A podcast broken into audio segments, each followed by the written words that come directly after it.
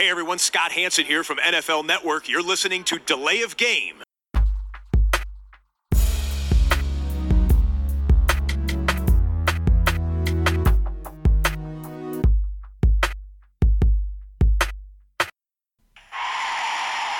of game. Offense. Five yard penalty. Repeat down. Repeat down. Repeat down. Repeat down. Hallo und willkommen zu Delay of Game, dem Football Podcast. Unsere elfte Episode äh, frisch zurück aus den Staaten, äh, quasi noch gar nicht geschlafen seit der Landung. Und wir sind zurück im Podcast-Studio in Düsseldorf. Ich begrüße den Christian. Hallo Tobi. Ja, äh, wir stoßen an äh, auf äh, den Super Bowl-Sieger Philadelphia Eagles. Auf die Eagles. Äh, womit stoßen wir an? Pilsner Urquell. Pilsner Urquell, sehr gut, okay. Ähm, ja, und äh, blicken wir zurück auf Super Bowl 52. Ähm, Philadelphia gewinnt 41 zu 33 gegen die dann ja doch eigentlich favorisierten Patriots.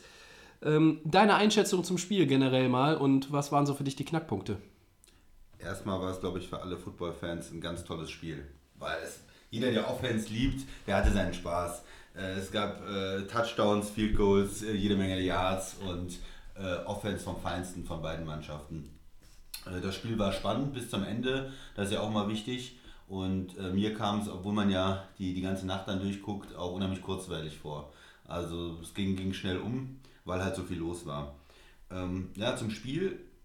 Äh, am Anfang äh, hatten die auch mal ein Field Goal drin, die, die Mannschaften, aber man hat schon gesehen, dass die Offenses laufen, äh, dass die, die Passpässe ankommen, dass beide Quarterbacks sehr äh, gut spielen und ähm, sich auch sicher sind, auch von der Defense nicht unter Druck gesetzt werden. Hatten gar keinen Sack in der ersten Halbzeit. Da war also, äh, ging es schon hin und her. Es waren ein paar Punkte, die, die wichtig waren. Ähm, einmal, dass Philly natürlich äh, diesen, diesen Call gemacht hat, kurz vor der Halbzeit. Da sind sie äh, für den Touchdown gegangen, Force Down, und haben es ausgespielt mit einem Trickspielzug. Äh, Touchdown, äh, Wurf auf den Quarterback auf Foles. Burton dann den, den Quarterback Jeder als Receiver bedient. live gesehen oder im, im Highlight hinterher Ja. gesehen. Ähm, das ist natürlich vom, vom Coach äh, eine ganz klare Ansage an die Mannschaft. Wir wollen hier, wir versuchen alles, um zu gewinnen. Wir wissen, wir müssen unheimlich viele Touchdowns machen gegen New England. Am Ende kommt Brady wieder. Wir, wir nehmen jede Chance wahr und kicken jetzt hier nicht das Field Goal. Fand ich super, hat geklappt, dann äh, ist man der Held äh, als Coach weil, äh, und als, als Quarterback vielleicht auch und es war sehr gut ausgespielt und damit sind die Eagles dann auch ähm, gut in die, in die Halbzeit reingekommen. Äh, New England hat ein, ein, zwei uncharakteristische Fehler gemacht in der ersten Halbzeit, zum Beispiel das verschossene Field Goal. Das ist was, was man eigentlich sonst nicht kennt. Äh, Die haben sehr, sehr gute Special Teams, machen solche Fehler nicht. Das war ein äh, einfaches Field Goal. Ich weiß nicht, wo sie waren, an der, an der 8-Yard-Linie, glaube ich, oder sowas. Es, sogar es war auf jeden Fall, Also- äh, glaube ich, kürzer als der Extrapunkt normalerweise Genau, ist. Ne? also es ist ein einfaches Field Goal normalerweise, aber der Snap war nicht gut. Snap war schlecht, ja. Dann, Muss man dann, dazu sagen. Dann äh, ja, haben sie es verschossen und das sind natürlich Punkte, die man eigentlich nicht äh, liegen lassen will. In der zweiten Halbzeit ging es eigentlich nur noch hin und her. Touchdowns, Mhm. Field Goals, die ganze Zeit Offense, keiner konnte keinen stoppen, keine Punts und dann am Ende kam New England mit dem, mit dem einen Punkt äh, in Vorsprung und da hat man gedacht, vielleicht kippt das Spiel jetzt, vielleicht kriegt New England jetzt die Kontrolle, die ihnen die ganze Zeit fehlt.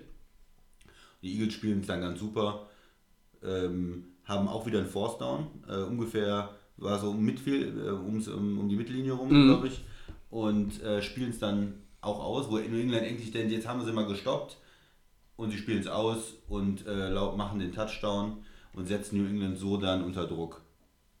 Und dann war das einzige Defensiv, ähm, der einzige Defensivspielzug, der wirklich gewirkt hat, oder die einzige äh, Defensivaktion, die dann die Entscheidung gebracht hat, äh, der Strip-Sack mit dem Fumble. Ja. Und damit haben die Eagles das Spiel dann gewonnen. Der einzige Quarterback-Sack im gesamten Super Bowl. Im, im gesamten äh, Spiel. Irgendwann äh, hat die Eagles-Line dann doch äh, die Möglichkeit gehabt, da durchzukommen und äh, haben die Chance dann eiskalt genutzt. Und wo man normal immer erwartet, Brady äh, schafft es dann, oder wo er so viele Male geschafft hat, ist er halt dieses Mal gesackt worden, hat den Ball verloren. Und ja, dann äh, war das Spiel im Prinzip entschieden. Da gab es noch ein Field Goal, ein Hail Mary-Versuch von New England, aber dann war es natürlich, da fehlten Eigentlich war Punkte. das, ja. Das könnte man sagen, Das war, war die Entscheidung. entscheidende, äh, entscheidende Szene. Ähm, hattest du das Gefühl, so wie ich, dass, dass alle irgendwie auch die ganze Zeit darauf warten, dass New England das Spiel dreht, weil äh, irgendwie so, also es war nicht die Blaupause vom äh, Super Bowl ein Jahr zuvor gegen Atlanta, da haben sie ja nun 25 Punkte Rückstand wettgemacht, aber trotzdem, äh, also ich hatte immer so, ähm, das, das lief immer so parallel bei mir mit ab, dass sie äh, sie liegen hinten, sie liegen auch teilweise zwei Scores hinten, aber sie, sie, sind, sie sind da, sie sind im Spiel. Ähm, und irgendwie hatte man das, äh, das war zumindest mein Eindruck, das Gefühl, die können nochmal drehen und, und können, können das dieses Momentum auch nochmal switchen. Und, und ich hatte das Gefühl beim 33, 32, es ist soweit. Genau, Aber dann ähm, der Drive der Eagles, der dann danach kam mit dem Zach Ertz Touchdown, ähm, wo man glaube ich nicht drüber reden muss, das ist ein Touchdown, weil er hat in der, ne, es ist Catch, es ist Possession Football Move und dann ist er, bevor der Ball lose kommt, ist er ja sowieso schon über der Linie ja. in der Luft. Also äh, da muss man, glaube ich, nicht drüber streiten. Das ist für mich schon zu viel darüber diskutiert worden eigentlich. Also es ist für mich ein klarer Touchdown für die Eagles, ja. Ja, ja.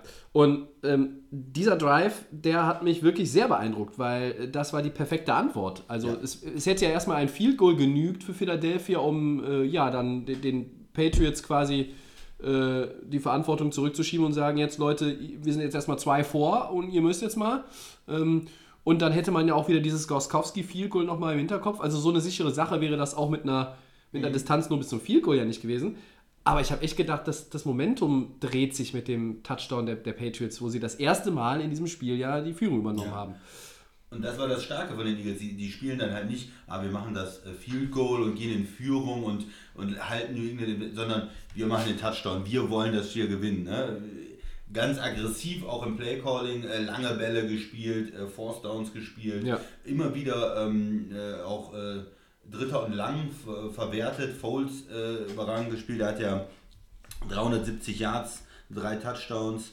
Ähm, ja, Für die Interception konnte er nichts. Totales Vertrauen vom Coach auch in den Quarterback. Ja. Ne, das war, sah nicht aus wie der Backup. Er hat eigentlich genauso gut für mich gespielt wie in dem Minnesota-Spiel. Ja. Weil ich ihm, ehrlich gesagt, habe ich ja auch hier vorher gesagt, muss ich meinen Fehler äh, eingestehen. Die meisten, hätte, die meisten ne? haben gesagt, dass er zwei Spiele hintereinander auf dem Niveau, haben alle gesagt, sehen wir nicht. Ne? Ja.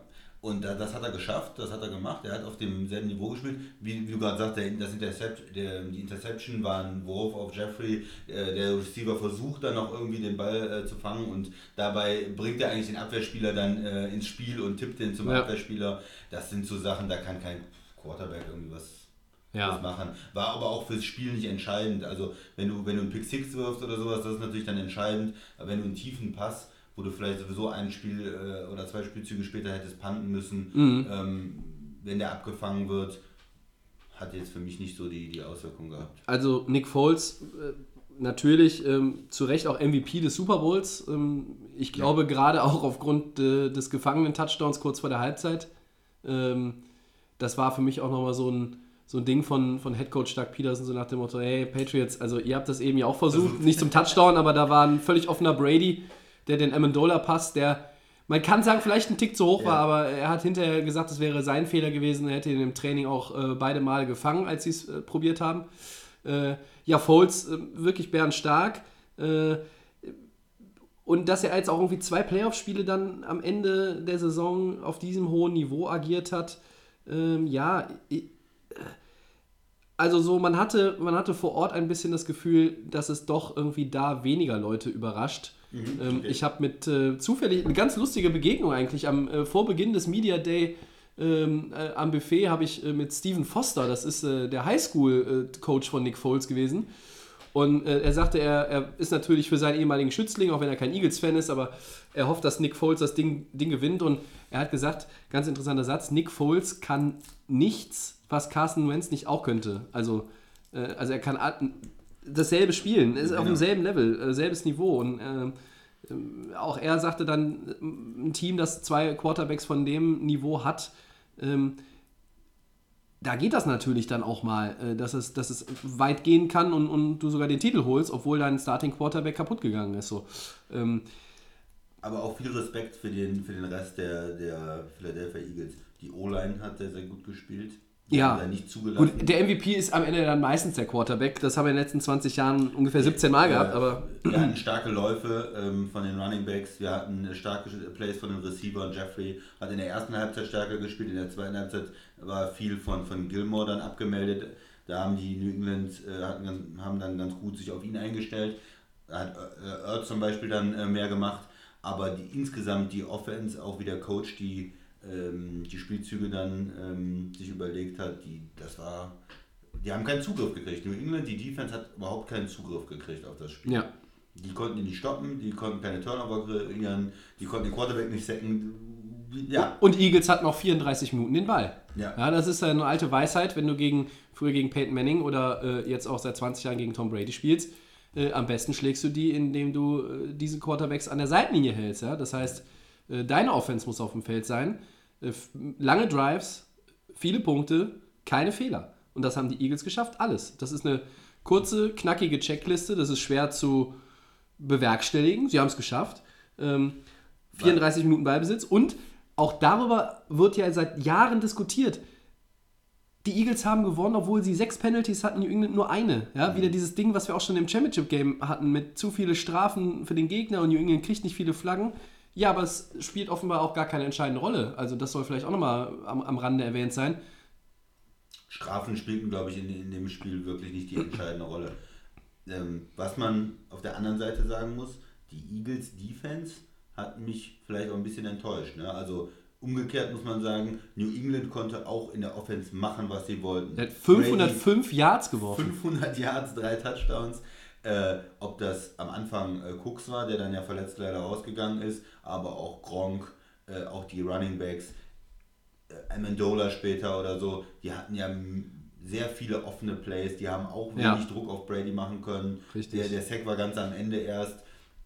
Mm, Das heißt, die äh, Eagles haben für mich nicht mit ihrer Defense gewonnen, wo man ja vorher vielleicht gedacht hätte, das ist ne, die D-Line vielleicht äh, muss da auch äh, Plays machen, sondern sie haben wirklich mit ihrer Offense gewonnen.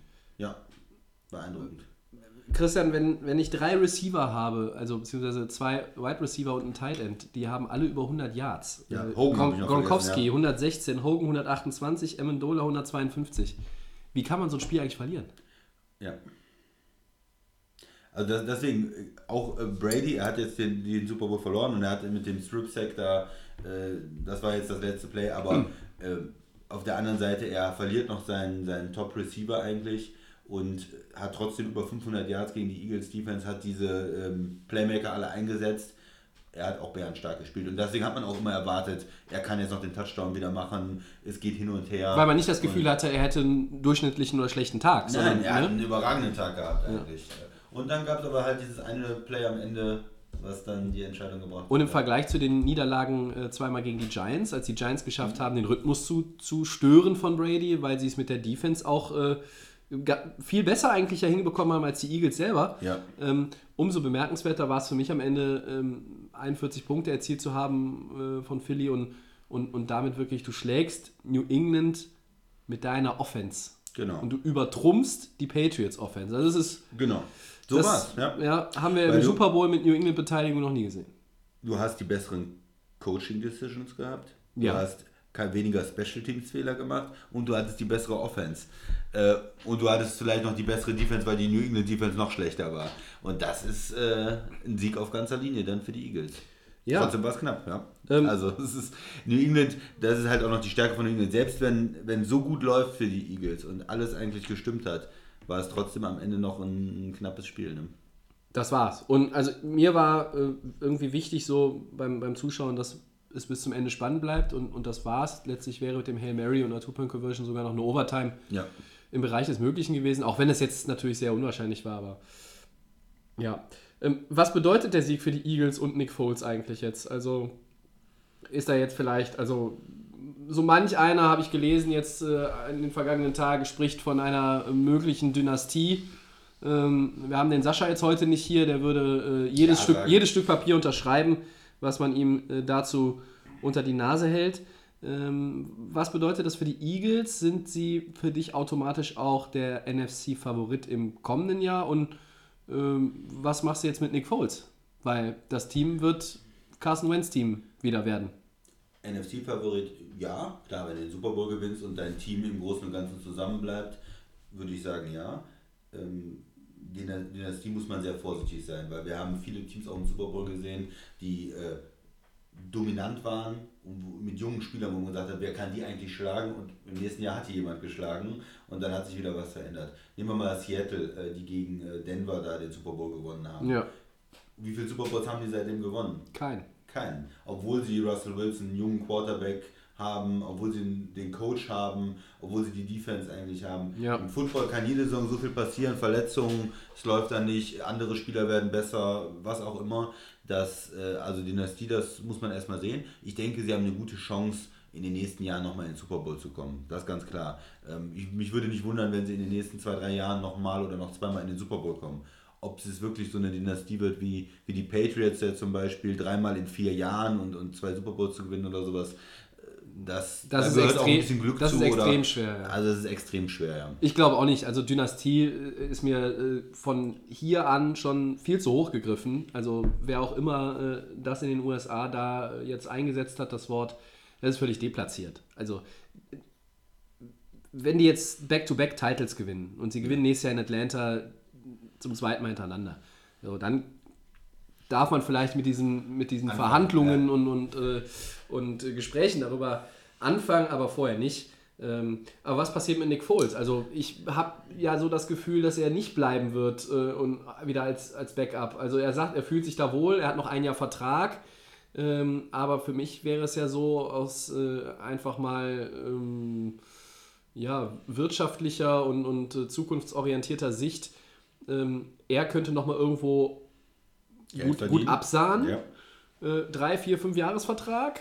äh, Starter. Äh, Dass er es, dass er es in sich hat, hat er bewiesen. Ähm, äh, Jetzt kommen wieder einige und sagen, er kann nur in Philly. Ähm, Kansas war nichts, äh, konnte er sich nicht durchsetzen. Bei den Rams war es nichts, noch in dem St. Louis-Jahr.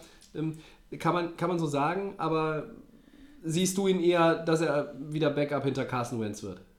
Ist die alte Frage, wie viel ist der Quarterback und wie viel ist alles drumrum? Ne, Wir haben das auch letztes Jahr bei, bei Prescott gesehen in Dallas mit der, mit der O-Line, mit dem, äh, mit dem Receiver, mit dem Running Gut, Back. gutes Beispiel. Da sieht ein Quarterback auch als Rookie aus, als wenn er einer der fünf Besten wäre. Dann ändern sich ein bisschen die Umstände, dann sieht es vielleicht schon nicht mehr so aus. Ich weiß es nicht genau. Äh, Muss ich ganz ehrlich sagen, ich weiß auch nicht, was für ihn das Beste wäre. Ich denke, die Eagles werden ja bei, äh, nachdem was sie investiert haben in Wentz und wie er auch gespielt hat die Saison, der hat ja ähnlich gut gespielt wie, wie, wie Foles jetzt auch, bei ihm langfristig bleiben.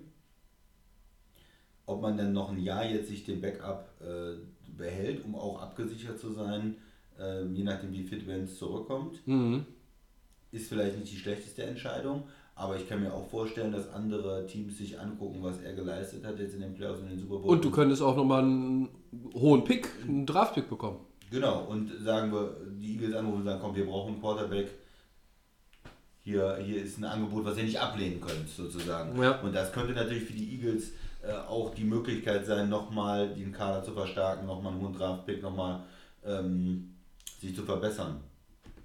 Interessant, also ich bin, bin sehr gespannt, was da passiert. Oder ob sie sogar sagen, sie erhöhen sein Gehalt als Backup, äh, um, ihn, um ihn da zu halten, um ihm das Ganze ein bisschen zu versüßen, sich vielleicht nächstes Jahr doch wieder mit einer Rolle als zweiter Ja. ähm, abzugeben. Wäre wär auch ganz interessant natürlich. Äh, Also ich finde es, äh, lustigerweise ist es so äh, von der Quarterback-Entwicklung, äh, du hast ak aktuell zwei gute Quarterbacks im Roster und es gibt vier, fünf Teams, die suchen händeringend nach einem Mindestens, Starter, ja. mindestens für, fürs nächste Jahr. Aber momentan ist so der ganze Fokus äh, auf der Situation dann bei den Eagles. Ähm, wobei, ähm, ja, wir haben da ja gleich noch irgendwie was, was ga ganz heiße News, äh, wenn es um Quarterbacks geht. Dazu gleich. Ähm, ich ich bleibe dabei. Also ich glaube, äh, da findet nochmal ein Tapetenwechsel statt. Ähm, letztlich ist das aus Sicht der Franchise, ähm, ist es, glaube ich, die bessere Variante. Es ist die bessere Entscheidung. Kriegst einen Draftpick, äh, der Spieler äh, kann nochmal woanders äh, richtig abkassieren. Ähm, natürlich hängt es mit der Gesundheit von Carsten Wentz zusammen. Aber nach dem, was man da zuletzt gehört hat, ähm, klingt es so, als wäre rechtzeitig auch zum, zum Trainingscamp alles im grünen Bereich. Vermeidet man natürlich auch ähm, Diskussionen und Situationen. Ne? Man stellt sich vor, Wenz startet die Saison, hat zwei schlechte Spiele, ähm, da kommen natürlich eine Menge Eagles-Fans vielleicht, die dann sagen, hey, wir haben Foles auf der Bank, der hat uns den Super Bowl gewonnen, der hat Ja. uns die Playoffs gewonnen. Könnte aber auch Unruhe bringen. Aber Genau. es bringt genauso Ja, Unruhe meine oder, oder natürlich auch äh, viel, viel Zoff und, und, und Zündstoff, wenn du, den, wenn du den abgibst und wenn es spielt, dann nicht gut, weil das Knie vielleicht instabil ist und dann hast du den nicht mehr. Ja, so, ja, dann hast du den Kollegen Sutfeld da rumlaufen, vielleicht äh, hast du noch irgendwie einen Late-Round-Pick ähm, im Draft dann im April, wo du dann sagst, okay, dann ist der jetzt der zweite, vielleicht dritte Mann, äh, der vielleicht noch irgendwie auch aufgebaut werden ja. kann, zumindest in Richtung stabiler Backup. Aber äh, schwierig. Also es ist, wird Ja, ich bin gespannt, was passiert. Foles. Sehr gut. Ähm, wie sieht es denn bei den Patriots aus? Wie geht es da weiter? Wir haben einen 40-jährigen Quarterback. Ist er noch 40 oder ist er schon in der 41? Preseason, in der Preseason Wird- würde, wird er, ich, wäre er dann 41. 41. Wird er ähm, 41. es wurde ein bisschen äh, darüber diskutiert, wie lange Belichick noch der Coach bleibt. Ja. ja. Ähm, Gronk, mal wieder Verletzungsprobleme. Wie sieht das da aus? Die äh, Koordinator eigentlich sollten beide gehen. Ja. Äh, der Herr McDaniels hat eigentlich schon so halb bei den Colts unterschrieben oder hat unterschrieben. Mhm. Zugesagt hat er auf jeden Fall zugesagt, ja. sollte eigentlich bei der Pressekonferenz vorgestellt werden und hat sich dann im letzten Augenblick äh, entschieden, bei den Patriots zu bleiben. Äh, der, ich habe jetzt heute gehört, sein Agent hat auch die Zusammenarbeit beendet, Richtig, weil er ja. gesagt hat, er stand da im Wort und, und, und äh, das Wort zählt und Sieht der Agent auch doof aus, ja. ja, also da gab es so eine, eine, ja, eine Menge, ähm, sage ich mal, böses Blut jetzt auch, weil die Colts natürlich jetzt wieder neue äh, Trainer suchen müssen und jetzt auch irgendwo hinten dran sind. Ähm, und ich muss sagen, von den beiden Koordinatoren, äh, wenn ich mir jetzt angeguckt habe, was haben die Super Bowl geleistet? Offense von den Patriots überragend, 500 Yards, Defense total enttäuschend, nichts auf die Kette gekriegt. Ähm, weiß ich nicht, ob Detroit jetzt den richtigen äh, Head Coach da ausgesucht hat oder den richtigen Koordinator. Ja, er hat den Bart gestutzt, aber den Bleistift weiterhin äh, hinterm Ohr. Das habe ich, äh, hab ich bei der Antrittspressekonferenz bei den Lions gesehen, Matt Patricia. Ähm, das aber äh, soll jetzt nicht weiter wichtig sein. Ja. Der, ist ja jetzt, der ist ja nun eh weg. Aber ja, wie geht es bei den Patriots weiter? Ähm, viele offene Fragen und ähm, auch das ist so, ähm, ja, also das ist eigentlich untypisch, dass es jetzt viele offene Fragen bei dieser Franchise gibt. Aber es ist irgendwie auch wieder bezeichnend. Ähm, wir haben die, die größte NFL-Dynastie seit den Steelers aus den 70ern. Ähm, und da tickt die Uhr. Und die produzieren jetzt aber auch einen Haufen Schlagzeilen oder können einen Haufen Schlagzeilen produzieren. Also bei Gronkowski war es so, glaube ich, mehr aus dem Frust heraus. Er ist natürlich jemand, der viel Verletzungsprobleme hat, aber er ist erst 28. Ich kann mir nicht vorstellen, dass er es schon dran gibt. Ja. Ähm, ich sehe aktuell auch nicht, dass Brady aufhört. Glaube ich auch nicht. Ähm, also es war so, er hat gesagt, verlieren stinkt, das ist normal, aber es gehört dazu, äh, zum Profi sein, es gehört in der NFL dazu, zum Leben eines Quarterbacks, man kann nicht immer nur gewinnen. Ähm, und ich glaube, keiner ist ans Gewinnen so sehr gewöhnt wie Tom Brady und überhaupt New England äh, an und für sich. Ähm, aber seine Aussagen so, er muss darüber nachdenken und ja, okay, äh, also ich glaube an, an seiner Stelle, schwer sich da rein zu versetzen, aber an seiner Stelle, äh, ich glaube, wir hätten doch dann eine Stunde, nachdem gerade das wichtigste Spiel der Saison verloren gegangen ist, nämlich das Endspiel, hätten wir uns doch nicht da aufs Podium gesetzt und irgendwie eine klare Aussage getätigt. Äh, Also wir hätten doch auch wahrscheinlich gedacht, wir wollen erstmal irgendwie ein bisschen Luft holen. Ja. Ja. Ich kann es mir nicht vorstellen. Ähm, Weil er auch so gut noch war. Also er ist MVP geworden diese Saison. Er hat 500 Yards den Super Bowl-Rekord aufgestellt. Ähm, man hat ja nicht gesehen, dass er ähm, jetzt irgendwie nicht mehr richtig spielen kann oder, oder Ja. nachlässt. Das kann natürlich in dem Alter jederzeit passieren, aber er hat es bis jetzt noch geschafft und ich glaube, er hat den Ehrgeiz, es noch weiter zu schaffen. Er ist ja ein absoluter Freak, was Training angeht, was Ja. Ernährung angeht, was Gesundheit angeht. Ja. Und ich glaube, er will es nochmal wissen. Und die, die Patriots Offense, wenn man jetzt sich die Spieler anguckt, äh, die, die Receiver, die Tight Ends, die Running Backs, Brady, da bleibt ja viel zusammen. McDaniels bleibt ja sogar als Koordinator. Das heißt, diese starke ähm, Offense, die sie auch in den Super Bowl getragen hat, bleibt zusammen. Die Defense, da war ja die ganze, äh, das ganze Jahr die Diskussion, wie gut sind die eigentlich, sind die gut, sind die nicht gut. Man hat jetzt im äh, Super Bowl gesehen, sind auf jeden Fall nicht gut genug gewesen. Also wenn man äh, so jemanden wie Harrison dann holt, äh, der bei anderen Teams nicht mehr zum Zuge kommt, bei den, bei, bei den Steelers und der dann eigentlich noch fast der auffälligste Mann war ja für mich noch. Ja, so ein bisschen. gutes Spiel gemacht. Äh, äh, Ja. Dann, ja, aber dann fehlt ja irgendwo Talent, wenn du dann niemanden anders hast und Belichick hat. Und lässt Malcolm Butler auch noch irgendwie 50 von 60 Minuten draußen, ne? Also, der hat keinen Snap. oder keinen Snap gespielt. sogar gespielt. Nur ja. Special Teams. Ja. Ähm, ja, der Belichick hat ja auch in den letzten Jahren Entscheidungen getroffen, Spieler weggetradet. Äh, Hightower war jetzt verletzt, der ein wichtiger Mann ist bei ihnen. Ähm, und da müssen sie, glaube ich, die Defense insgesamt nochmal investieren, umstellen und so weiter. Aber ich traue ihnen das zu, dass sie damit auch mit ihren Draft-Picks da investieren, vielleicht noch einen Trade machen und dann stehen sie ja wieder äh, ganz ordentlich da in der, in der AFC. Also ich denke schon, dass sie immer noch äh, ein Team für die Playoffs sind, auch in ihrer Division. Jets, Bills, Miami. Ja, also ich glaube erstmal die, die Konkurrenz in der Division, das ist eh so ein Thema für sich, aber ähm, ich glaube auch, dass, äh, dass Belichick zurückkommt. Und also es gibt mögliche Theorien, die, die jetzt sagen, äh, McDaniels kommt wieder, weil er weiß, Belichick macht nur noch ein Jahr und vielleicht ist Ja, auch Brady daran geknüpft, äh, dass er nur ein Jahr macht und dann äh, kann McDaniels quasi von Belichick ähm, übernehmen. Ähm, weil auch wieder Leute sagen, ja, warum gehen beide Koordinator weg, wenn, wenn sie wissen, dass Belichick jetzt nach dem Jahr aufhört? So, das, ne, also da habe ich doch eh, eh die Chance quasi im eigenen Head Stall. Drin, ja. So, und äh, letztlich glaube ich, äh, auch wenn es jetzt viele Fragezeichen gibt, dass das Gesicht der Patriots, ähm, wichtigste Position, wird sich 2018 in der Saison nicht groß verändern oder gar nicht verändern. Diese angeblichen Differenzen zwischen Belichick, Brady und dem Besitzer Robert Kraft, die werden jetzt wohl mal the thematisiert in den kommenden Wochen und ich denke, dann wird das so sein wie immer in New England. Äh, das wird schön Ja, intern äh, gehalten, hinter äh, doppelt äh, äh, Schallschutz äh, gesicherten Türen und dann ist das Ding fertig und dann geht es nächstes Jahr wieder von vorne los. Und solange irgendwie dieser Brady dann noch rumläuft und der Belichick an der Seitenlinie im Hoodie steht, ähm, AFC-Favorit oder zumindest Mitfavorit. Ja, Fertig. So. fertig. So. Super Bowl, 52 abgehakt. Das Ja, war heißt, gut, hat ja, Spaß ja, gemacht. ja, es war äh, wirklich, also du hast recht, es war turbulent, spannend, abwechslungsreich, es war viel Offense drin.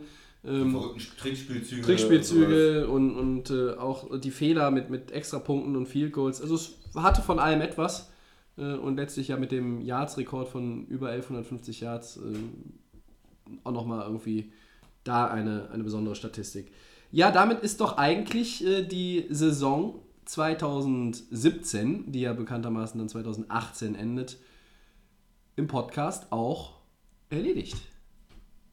Was machen wir jetzt? Wir, Wir können vielleicht noch über die äh, Preisträger ein bisschen reden. oh, das ist eine gute Idee. Wer ist denn MVP geworden vielleicht? Wer, wer hat's äh, Ah, vielleicht ja, ja, ja. Also wir werten auch nochmal das, das, die Tipps aus. Also ich glaube, ich hatte von den elf Playoff-Spielen dann drei richtig und du wahrscheinlich sieben, äh, keine Ahnung.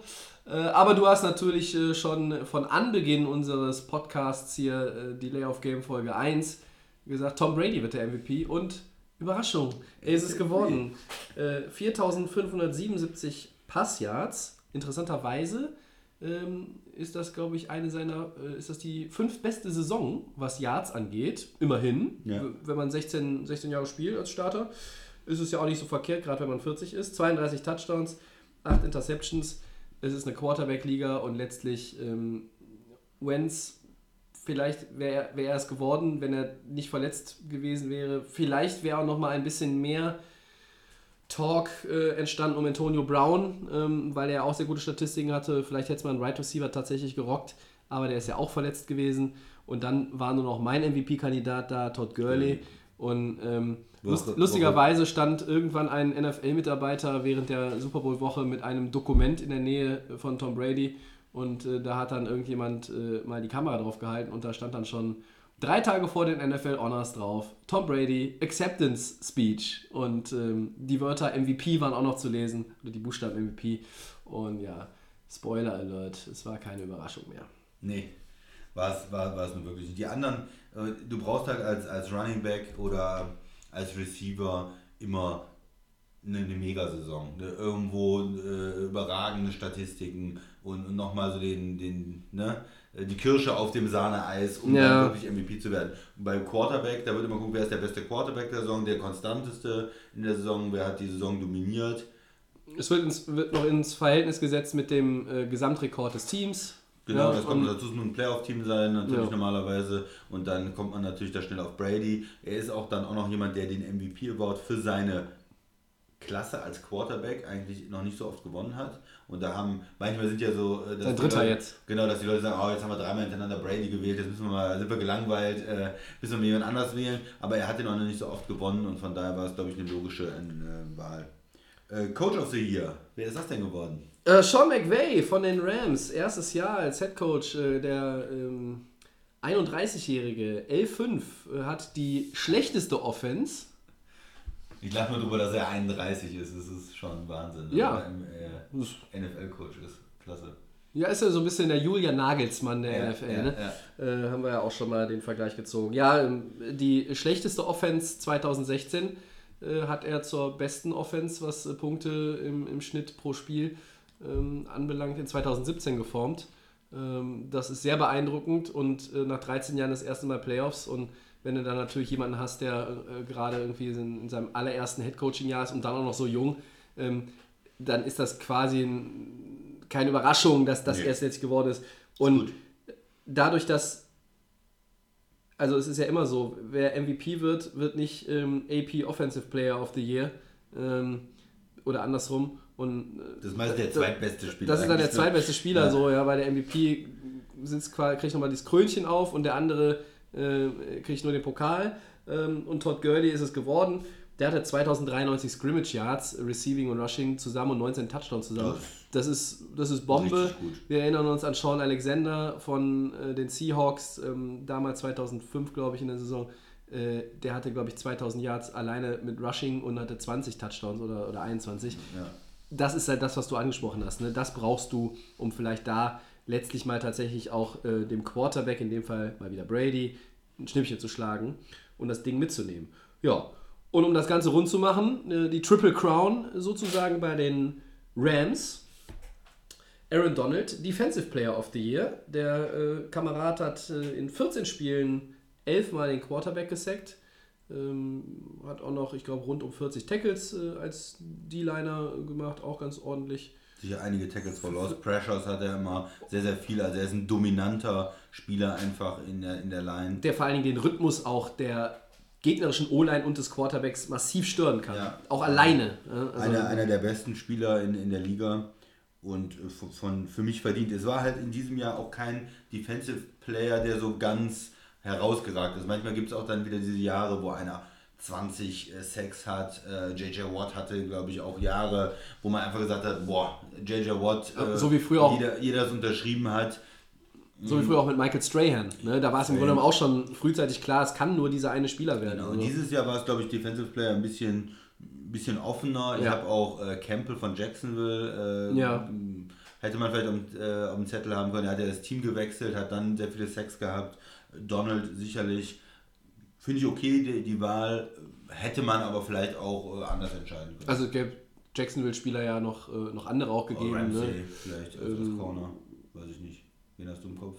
Ja, ich, also mir fallen dann noch äh, so Leute ein wie, äh, wie Bird, der, der Safety von Tennessee, der hat, glaube ich, acht Interceptions, war äh, League Leading. Ähm,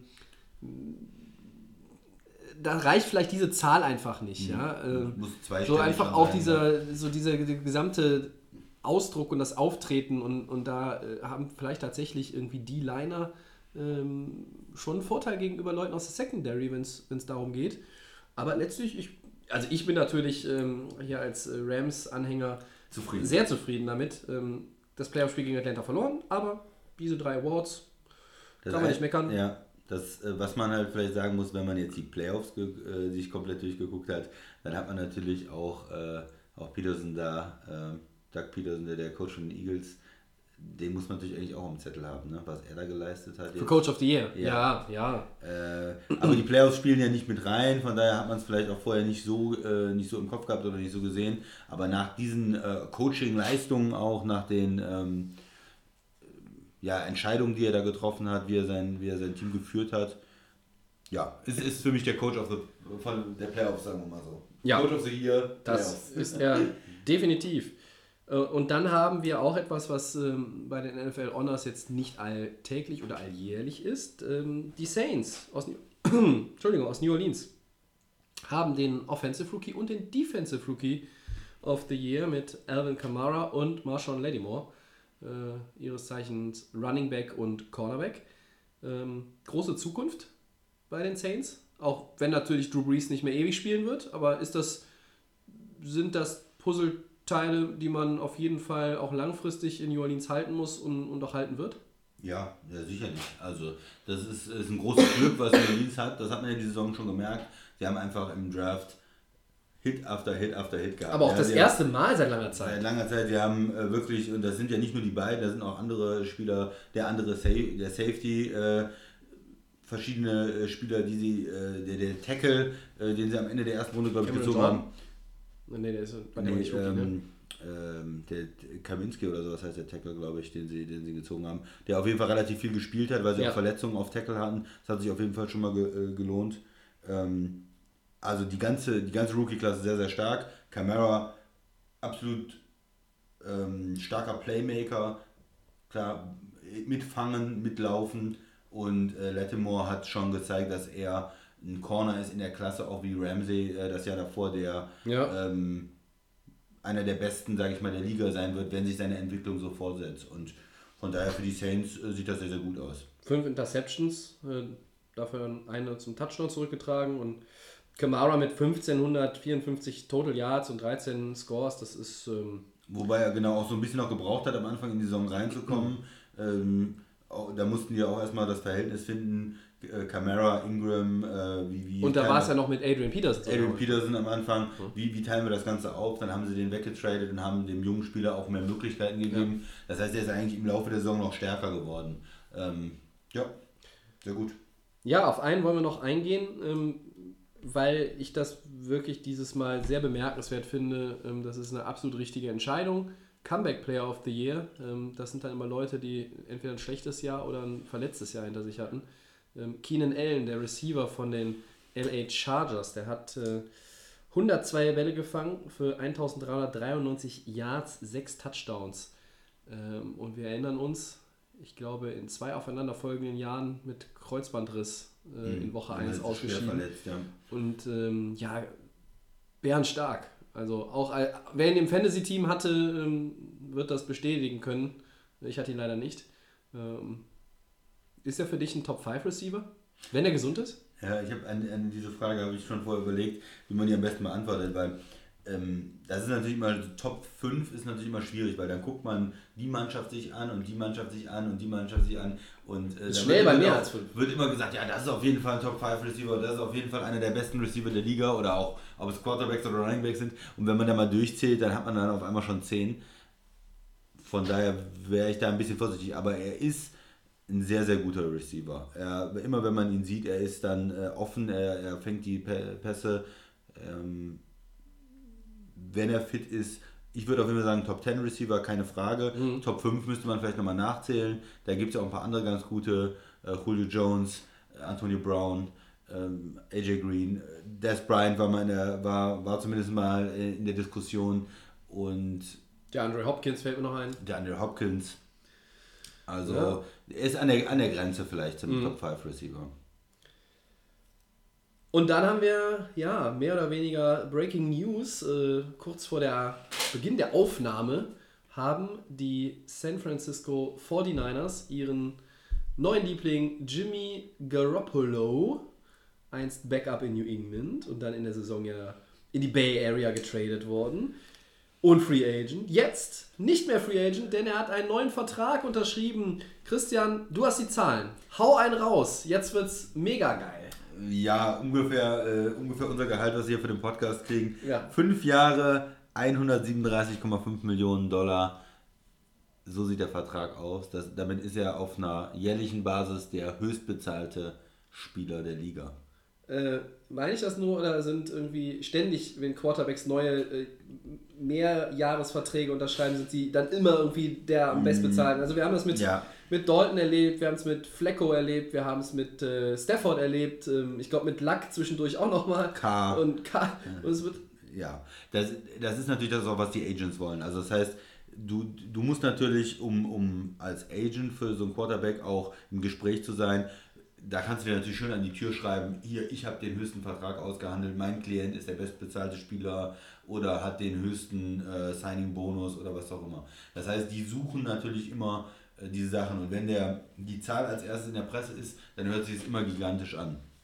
In der NFL muss man dann die Verträge sich angucken, wie viel ist Signing-Bonus, wie viel ist garantiert, wie viel ist für Verletzung garantiert. Ähm, hier, wir hatten eben schon darüber gesprochen, man kann solche äh, Zahlen dann auch haben, dass man die ersten Jahre, sage ich mal, nur 20 Millionen verdient und relativ wenig Signing-Bonus hat. Könnt, könnte jetzt sein. Ja. Und erst in Jahr 4, 5 dann hohe äh, Gehälter drinstehen, wo das Team aber einfach sagen kann, äh, komm, wir, wir verzichten auf den in Jahr 4, 5, wir schmeißen den wieder raus. Und dann äh, sieht er von den 135 oder 137 Millionen halt äh, nicht den ganzen Betrag.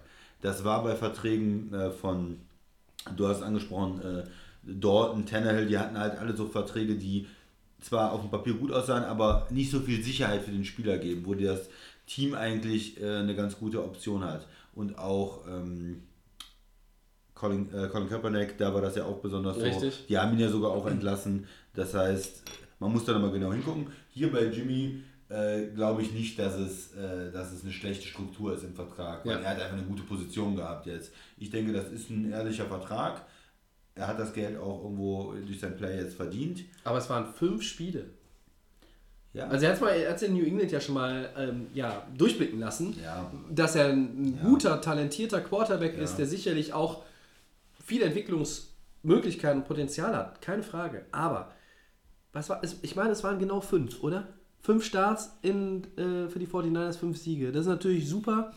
Und es gibt nur wenig Quarterbacks, die in den letzten 15 Jahren irgendwie in den ersten fünf Starts bei einem Team, neues Team, ob es ihr erstes ist oder was auch immer, so einen Start hinlegen. Kannst du an einer maximal zwei Hände mehr brauchst du ja nicht, um da abzuzählen. Aber Aber er fünf Die, Spiele. hat, er hat auch für die Patriots letztes Jahr, als Brady gesperrt war, hat er. Ja, äh, sind 3-1 gewesen in der Zeit, ja. Genau, und das Spiel, was sie verloren haben, hat er gar nicht gespielt, weil er verletzt war, glaube ich. Er hatte da hat Jacoby Brissett, glaube ich, sogar noch. ge- Genau, also ähm, er ist dann im, im zweiten Spiel oder im dritten Spiel verletzt rausgegangen. Das heißt, er hat da äh, seine Spiele, die er gespielt hat, immer gewonnen. Und ähm, die Liga hat ihn natürlich auch schon in den Preseason-Spielen gesehen, wo er für Brady zum Teil gespielt Ja. hat. Ähm, New England hatte er äh, jetzt jahrelang Train, äh, das Training mit, mit Brady. Und ich glaube, dass die, ähm, die Liga da schon ein gutes Gefühl hat dafür, dass er ein echter Quarterback ist und dass es nicht nur ein Strohfeuer ist. Ob er jetzt wirklich der beste, also er ist jetzt der bestbezahlte Quarterback, vielleicht er ist nicht der beste Quarterback der Liga, noch nicht. Würde, würde ich. Äh, Das wird auch keiner sagen, aber da kommt auch nä- nächste Woche vielleicht der neue Vertrag für Matt Ryan, da kommt vielleicht auch in einem halben Jahr der neue Vertrag für Aaron Rodgers und dann relativiert sich das Ganze wieder. Ich denke, das ist trotzdem ein guter Vertrag für die 49ers. Sie haben jetzt ihren Quarterback äh, unter Vertrag und äh, wenn man jetzt äh, bedenkt, was auch Leute wie K oder Flecko, hast du das eben gesagt, oder andere Stafford äh, Luck verdienen, ist er auch nicht äh, zu sehr überbezahlt. Okay. Glaube ich. Also muss man sich nochmal in, die, in, die, in den Vertrag einarbeiten, aber für mich hört sich das jetzt nicht unrealistisch an. Aber du bist der Ansicht, ähm, dass alle 49ers-Fans ähm, und beim Podcast gibt es vielleicht ja auch den einen oder anderen, der uns hört, der es mit den 49ers hält. Du glaubst, dass die 49ers auf jeden Fall nach langer Zeit jetzt den Franchise-Quarterback haben, Ja. der sie nach vorne bringt und der sie vielleicht noch nicht in 18, aber spätestens in 19 zu einem Playoff-Team macht. Ja, Das ist kurz und bündig. absolut. Wir haben ja schon ein paar Mal hier, wir haben ja über ihn schon Über ihn haben wir viel gesprochen Ähm, in letzter Zeit. Das weil, ist er auch, weil es auch eine, eine, eine Story auch. der Saison war. Ja, äh, muss man auch. Im, am Ende der Saison, weil er ja die Spiele gewonnen hat. Ja. Und von daher, du hast mich ja gehört, ich bin überzeugt von ihm. Ich habe ihn gesehen.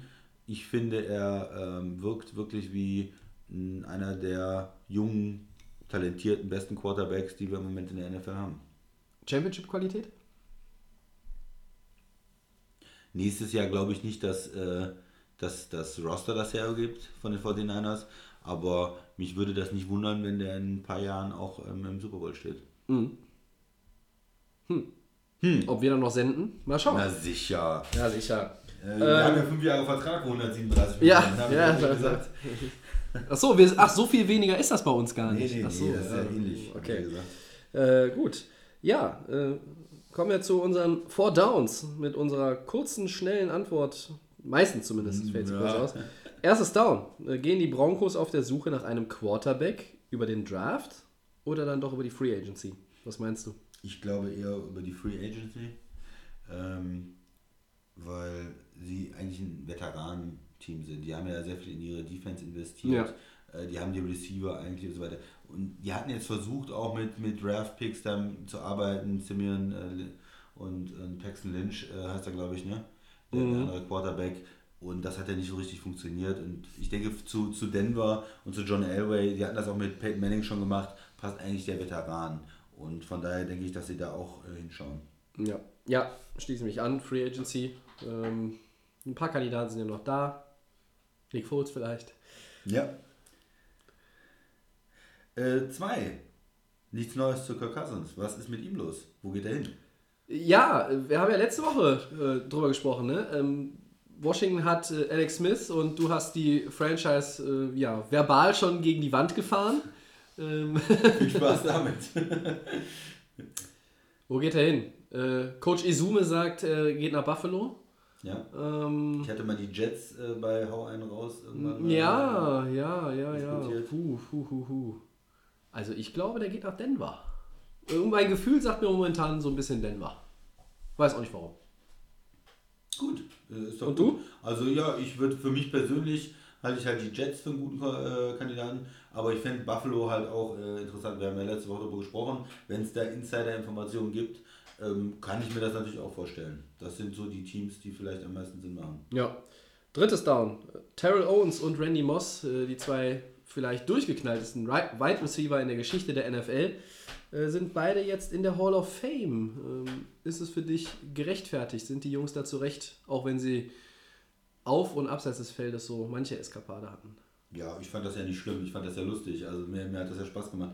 Da sind jetzt die Spieler, die, die wir auch gesehen haben schon, die jetzt in die, in die Hall of Fame kommen, also wo man auch mehr Bezug hat als vielleicht in früheren Jahren. Ja. Ähm, da war jetzt auch noch Ray Lewis dabei, glaube ich. Genau. Ähm, Brian äh, Dawkins. Brian Dawkins. Brian Urlacher. Brian Urlacher. Und für mich sind die alle super. Ich habe die, die Klasse alle der Brian. erlebt Ja. und ähm, fand, finde, dass die es alle verdient haben. Ja, ja, schließe mich an. Äh, also wirklich ho hoch unterhaltsam, beide immer schon gewesen. Ähm, äh, Get Your Popcorn Ready und äh, ne, Straight Cash Homie und es gibt so viele schöne Catchphrases auch von den beiden. Ähm, ich finde es ich find's klasse und ähm, ja, ich finde, auch wer hohen Unterhaltungswert hat und vielleicht mal auch mal mit dem Gesetz in, in Konflikt war, sollte bei der ersten Möglichkeit in die Hall of Fame gewählt zu werden, auch äh, reinkommen können und nicht dann, dass irgendwie die Leute die Stimmen dann abgeben und sagen, ja, nee, der kann noch ein bisschen warten. Und manche warten dann ein bisschen zu lange. Äh, neben uns liegt äh, der von Isaac Bruce unterschriebene Football, ähm, der hier einen Ehrenplatz bekommen wird. Äh, der ist nicht in der Hall of Fame, immer noch nicht.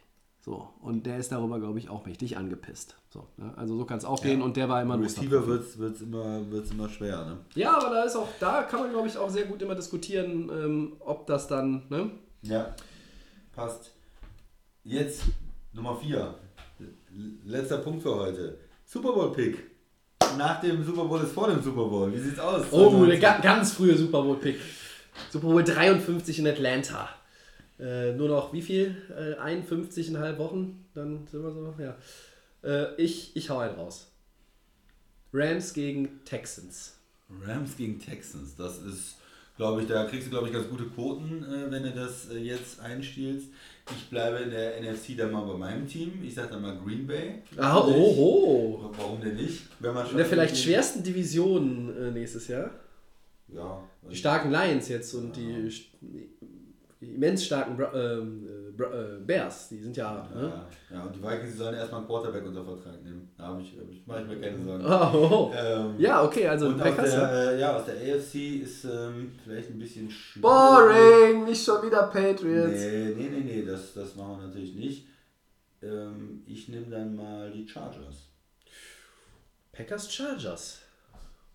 Klingt Wäre doch nicht schlecht, oder? Ja. Äh, groß begründen werden wir unsere Early Super Bowl Picks jetzt hier Nein. nicht. Ähm, lustigerweise haben wir beide unser ähm, ja, favorisiertes Team in der NFC in den Super Bowl geschickt, früh, frühzeitig. Ja.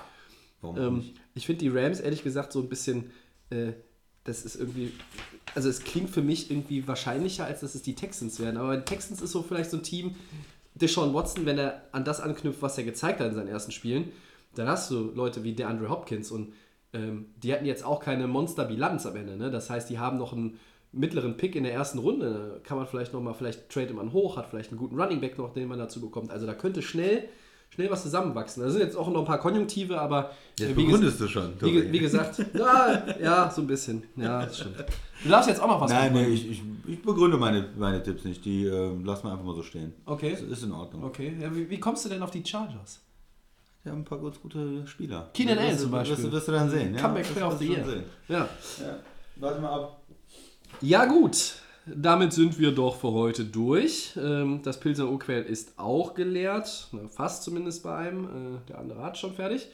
Ähm, ja, wir haben jetzt noch gar nicht drüber gesprochen, fällt mir auf. Aber ich gehe davon aus, dass wir nächste Woche äh, auch auf Sendung gehen. Genau. Ich denke, wir können ja nächste, äh, jede Woche was machen. Man muss dann natürlich schauen, wenn, wenn nicht so viel los ist, wenn nicht so viel passiert, dann macht man halt ein bisschen, ein bisschen kürzer. Und Ja, einfach also wir haben ja letzte Themen Woche waren es, glaube ich, äh, waren wir mit einer Dreiviertelstunde auch schon etwas, äh, etwas knapper dran. Heute sind wir jetzt so bei 50 Minuten. Ähm, ich glaube, das ist okay. Äh, die Offseason wird, äh, da bin ich mir sicher, ähm, auch ohne Spiele, über die wir sprechen können, äh, immer noch Themen, Themen her, hergeben. Und du mu- musst ja auch noch über deutschen Football dann sprechen. ja, das kommt auch noch. Wir werden dazu auf jeden Fall auch den Kollegen Sascha dann mit ins Boot holen, ähm, der nächste Woche wahrscheinlich nicht mit dabei sein kann, weil er dann schon im Urlaub ist. Ähm, vielleicht ist der Max dann wieder am Start. Müssen wir nochmal fragen. Ja gut, das, das, das werden wir klären. Äh, Das Wochenende ist ja dazu da, um solche Dinge einzustielen. An dieser Stelle bedanke ich mich wie immer beim Christian. Gerne, Tobi. Und ja, wünsche allen äh, eine schöne Restwoche, schönes Wochenende. Und ähm, ja, seid nicht zu traurig, dass die Saison jetzt vorbei ist. Äh, Rich Eisen von NFL Network hat mal gesagt, in der NFL gibt es keine wirkliche Offseason. In diesem Sinne, bis zum nächsten Mal.